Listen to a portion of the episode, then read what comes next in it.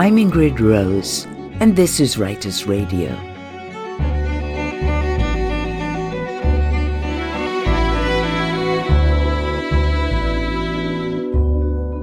The story we're bringing you this fortnight is written and told by our own Carole Harmon, writer, co producer, and co host of Writers Radio. In Queen of Flowers, a shy daughter remembers her vivacious Scottish mother, the embellished stories she dramatized, family secrets only revealed on her deathbed.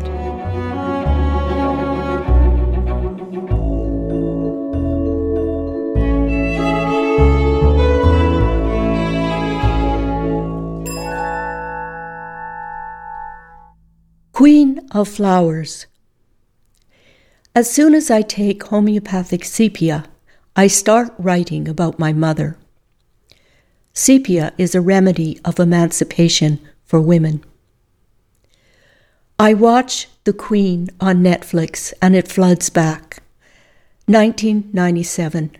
Mum in Rocky View Hospital in Calgary. In the lounge down the hall, non-stop coverage of Princess Diana's car crash has captured the TV. The People's Princess is gone, leaving 15 tons of flowers in plastic sheathing before the gates of Kensington Palace. Rocky View Hospital specializes in geriatrics, but mom is here because of acute complications, a heart condition, a small, sneaky lung tumor snugged up to her pulmonary plexus, and a broken heart from Dad's long illness, his death just a week ago. It never occurs to me she is also old. This wing smells of old age and death. I'm with her through the long days. At night, I snatch a few hours of sleep at the house of a friend. I bring in my aromatherapy burner with bergamot, orange, and geranium essential oils. Their fragrance wafts through hallways, wanders into every room, cheering an old man, calming an hysterical woman waking from nightmare. It's against hospital policy to bring alternative remedies into the hospital, but nurses look the other way. The healing aromas deodorize and compost the stench of death and decay. In Mom's room, I attach a plastic vase to the window where a row of single blossoms parade, silhouetted by the panorama of Calgary. I'm united with the unfolding scene in Britain by the fragrance of flowers. There they rot in their plastic wrappings here we inhale their pure essence. I'm bemused by the worldwide outpouring of mourning for Princess Diana. I feel some of the reticence at public display Queen Elizabeth signals, which comes across as coldness. The movie The Queen moves me deeply. Helen Mirren, as Elizabeth, responds to the outpouring of grief at Diana's death, reveals her inner anguish through the flutter of an eyelid, twitch of a lip, the intent expression on her face as she reads messages of adoration of Diana and censure leveled against herself. My mother is Scots. She lived through World War II and has always had a stiff upper lip. Is it flower fragrances which loosen Mum's tongue? In those Rocky View days before she returns to Banff to die, her cancer deemed inoperable, she reveals secrets. I wasn't her first pregnancy. I briefly had an older sister. Then Mum miscarried. This news saddens me for Mum, but I'm also curiously comforted. I'm not, after all, an only child. I know now Mom also felt anguish at my lone childhood. She was the youngest of seven children and had assumed she would have a large family. She told me her mother finally locked herself in the front bedroom when her lusty husband came home from the bar. After my birth, Dad was warned no more children. While the world mourns Princess Diana, Mom and I laugh. When she's taken by ambulance for tests at the cancer center, she flirts with the ambulance attendants, calls them her taxi drivers. They humor her. When we leave Rocky View, the fragrances of bergamot, orange, and geranium have colonized two floors of the hospital. A scene in The Queen parallels a scene in the TV series The Crown, in which young Queen Elizabeth dons wellies and kerchief, then, guided by a servant with a gun, hikes resolutely over the highlands to shoot a magnificent stag. In The Queen, an older Elizabeth flees her cares without guide or gun, driving herself through the highlands in a Land Rover. When it breaks down crossing a stream, she encounters the magnificent 16 point stag her husband has been stalking. They gaze at each other, monarchs of their own kingdoms.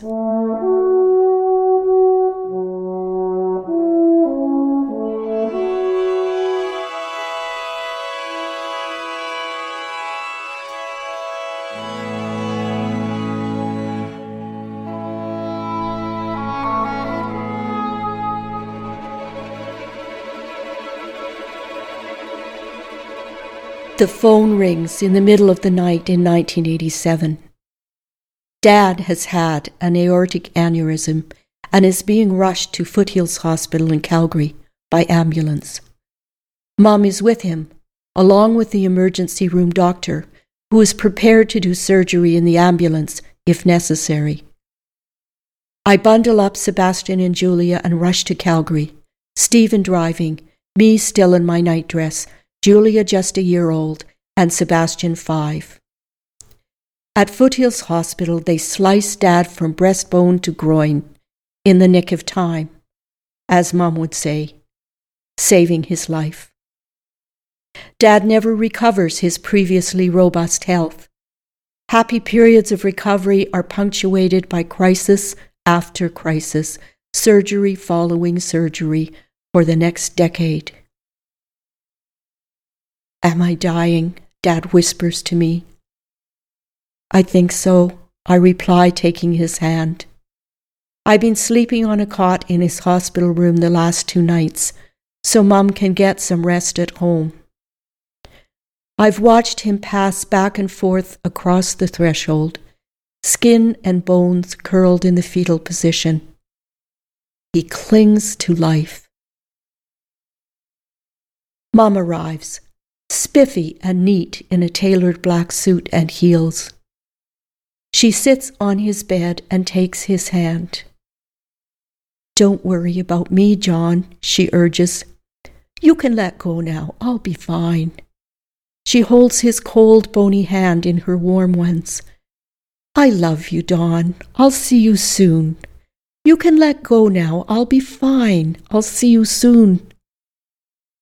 His haunted eyes look only at her. He isn't wearing his glasses. It's her voice which leads him. It's okay. I love you, Don. She doesn't stop talking until he's gone. Mom makes it through another week. She waits for Sebastian and Julia to return from holiday with their father. She eats, she smiles. She makes it through Dad's funeral, planned by me, she the onlooker. This facade of control crumbles suddenly. Her faulty heart, veins clogged with living, the unacknowledged stranger who stowed away in her right lung all those years ago, fully reveal themselves.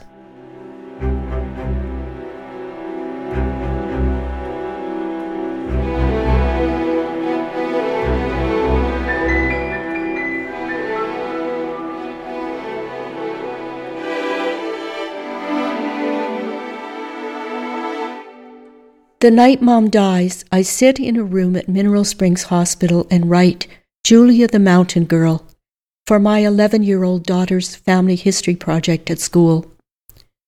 I write that Julia never complains about long, steep hills and trails which go on forever.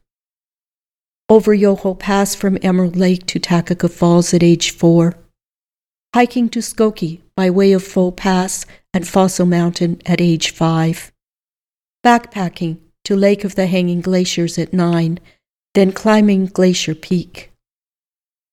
She's a young Amazon with inner as well as outer courage, and yet her spirit is sweet. When I finish, Julie and I sit in this silent room on the edge of the world and draw the tree of our family. People known and unknown, dead and living. After Gary takes Julia home, Sebastian comes in. He's asked to have private time with his grandmother to say goodbye. His black and white portrait of her is in Through the Lens, a teen photography show at the Whyte Museum. In the photo, Mom sits in her hospital bed, a smile on her face, as it always is for him. Oxygen paraphernalia telling its tale. Being oldest, now 15, Sebastian has taken the long illness of first his grandpa and then his granny very hard. I hope Mom is aware through her morphine sleep what we are saying and how much we love her. Time has been rushing by with increasing speed, carrying with it stories and memories with which I grew up. Tonight, time slows, allows life and death to reveal themselves as a stream which carries us onward. No moment ever repeated, no story told the same way twice.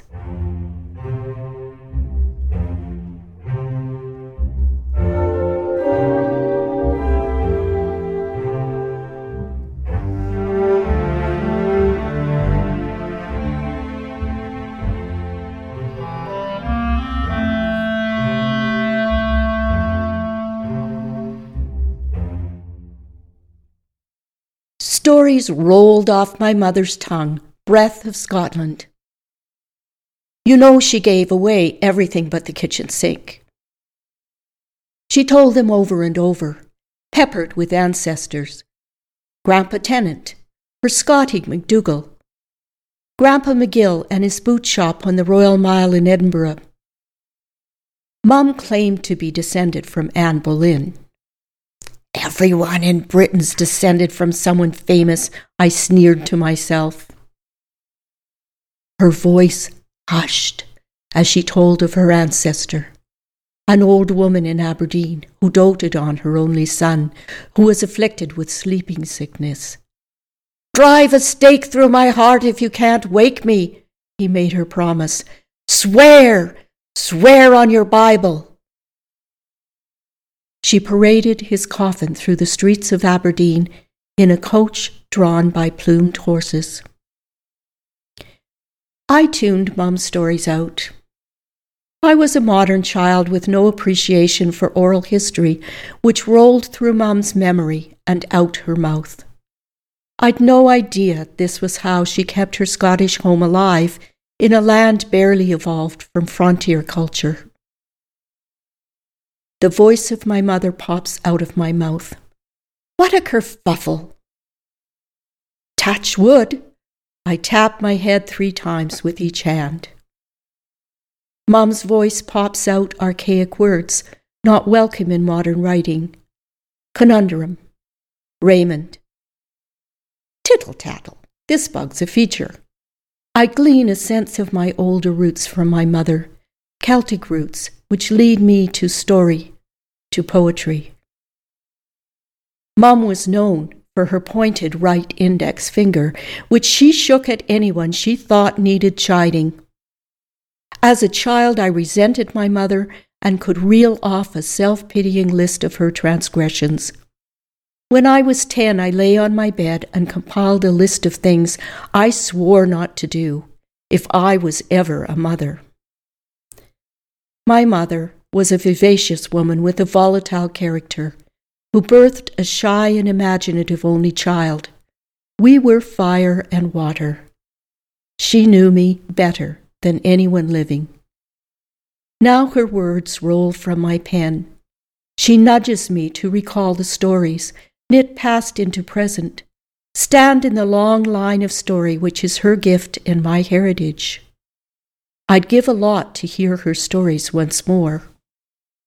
I make up my own tales about flowers and warriors, creatures who live under the sea, witches who live at the same address she once lived at, on the Royal Mile in Edinburgh, Scotland.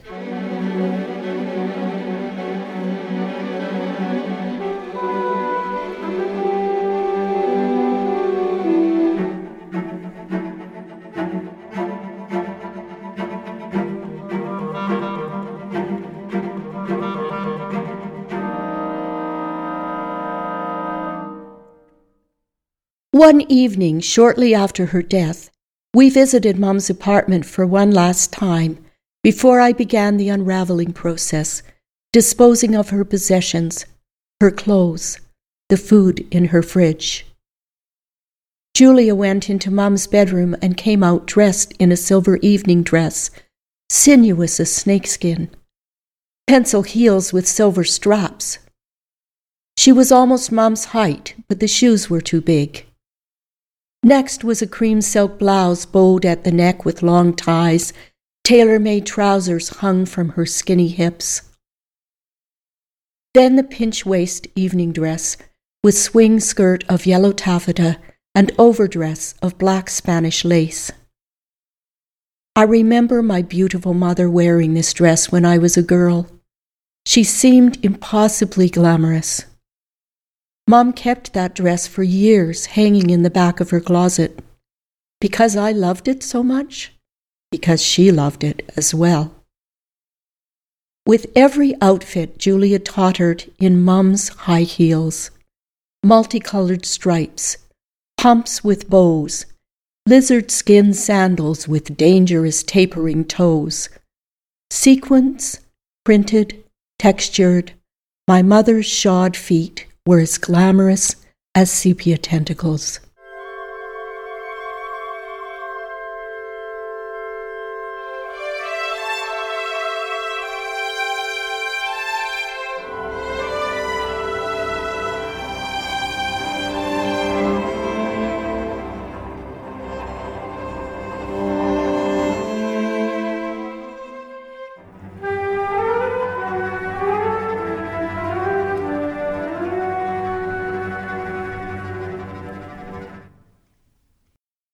Mothers, who are we? Conduits for DNA. Hollow reeds the wind whistles through. Freight trains laden with cargo from our ancestors. It's been 25 years since my mother died, at the same age I am now, on October 17, 1997. It's also 25 years since the death of Diana, Princess of Wales on August 31st, 1997. The anniversary of Diana's death has been eclipsed this year by the death of Queen Elizabeth on September 8th. This is an autumn for mourning and remembrance of remarkable women. In 1959, when I was 12, I stood for hours on Tunnel Mountain Drive waiting for the Queen's open carriage to pass as she toured Banff. I shoved my fistful of wilted mountain wildflowers at the Queen, and she took them from my sweaty hand with a gracious smile. As a teenager, I was entranced by the idea of a Commonwealth of Nations. Only gradually did I learn of injustices suffered under colonialism in Canada and around the world. My attitudes and understanding forever changed. Still, if there remains the possibility of and in our polarized world, the Commonwealth Queen Elizabeth understood, envisioned, and endeavored to preserve shines a light in the darkness of oppression and cruelty.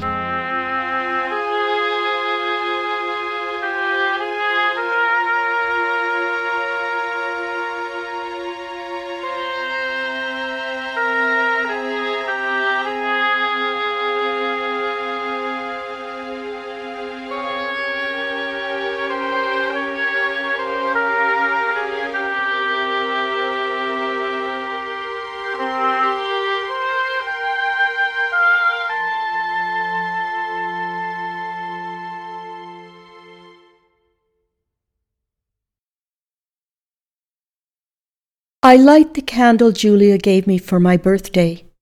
In your memory, Mom. It's scented and in a lidded rose pink ceramic container.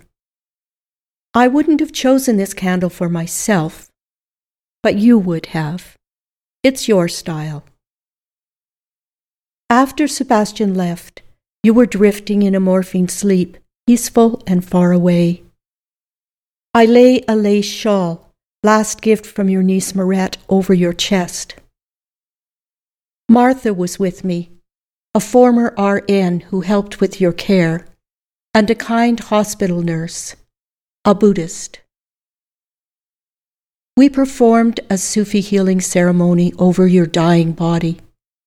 Its concentrations and prayers, the incense in the room, wafted you onward on the vibration of your name Nora, McGill, Harmon.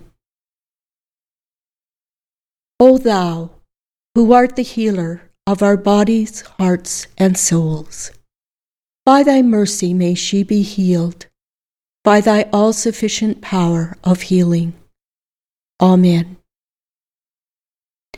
And you don't come back to me in a ghostly way as my grandparents do. No. Your presence comes to me as comfort, healing, and inspiration.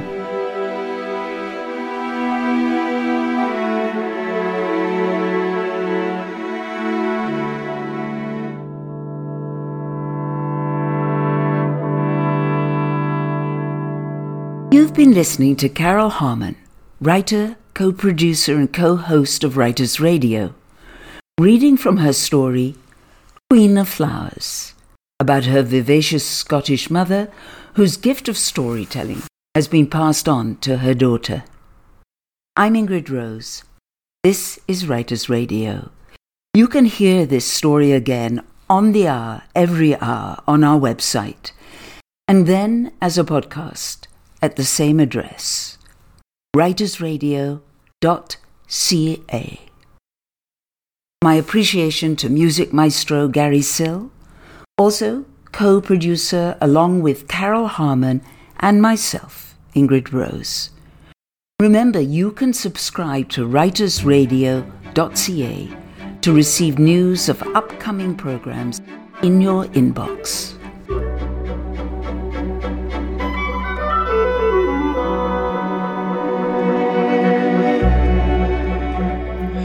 You have been listening to Writers Radio, a non commercial collaborative project which presents talented writers reading their own work. These stories, essays, and conversations revisit the long tradition of oral storytelling that connects us to the inspiration behind the words. Be sure to check the website, writersradio.ca, to subscribe to our free notifications list. It's also a way of letting the writers know you are there and appreciating their creative work.